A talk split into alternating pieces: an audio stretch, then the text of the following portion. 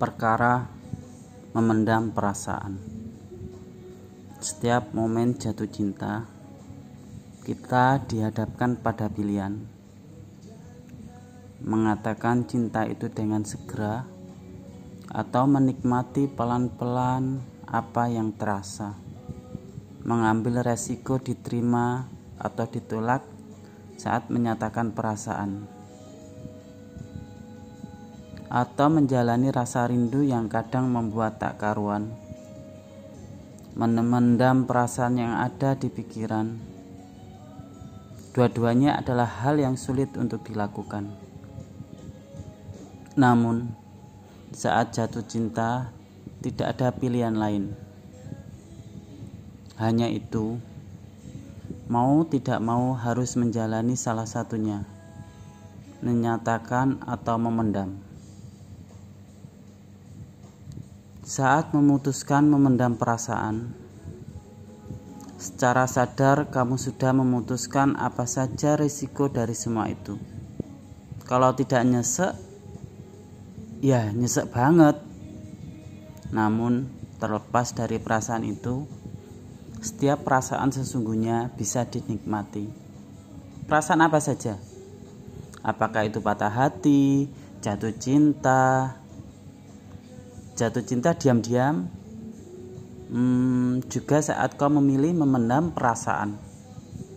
Kau selalu bisa menikmatinya. Meski terkadang lebih banyak perasaan bimbangnya. Perasaan yang tumbuh di dada manusia adalah anugerah.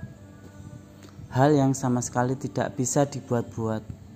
Tidak perlu menyesali apa pun yang terjadi Jikapun kau memilih memendam perasaan, namun harus kau ingat, perasaan yang dipendam sering kali meminta untuk dikeluarkan.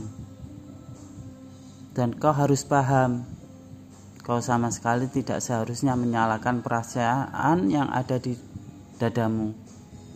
Kau hanya perlu kau hanya perlu menenangkannya berkali-kali. Ajak lah perasaan itu bertenang. Memendam perasaan sama saja kau mengajak dirimu sendiri berperang. Sayangnya, tidak akan ada yang menang dan kalah di antara kalian. Jika perasaan yang kau pendam bisa kau rendam, tetap saja kau akan tetap sendiri. Jika perasaan yang kau pendam mengalahkanmu, kau akan menjadi tidak karuan merasa tidak seimbang. Dan yang lebih parah lagi, kau akan menyadari kau tetap saja sendiri. Memendam perasaan bukanlah kesalahan, hanya saja kau juga harus pahami. Memendam perasaan sering kali menimbulkan penyesalan.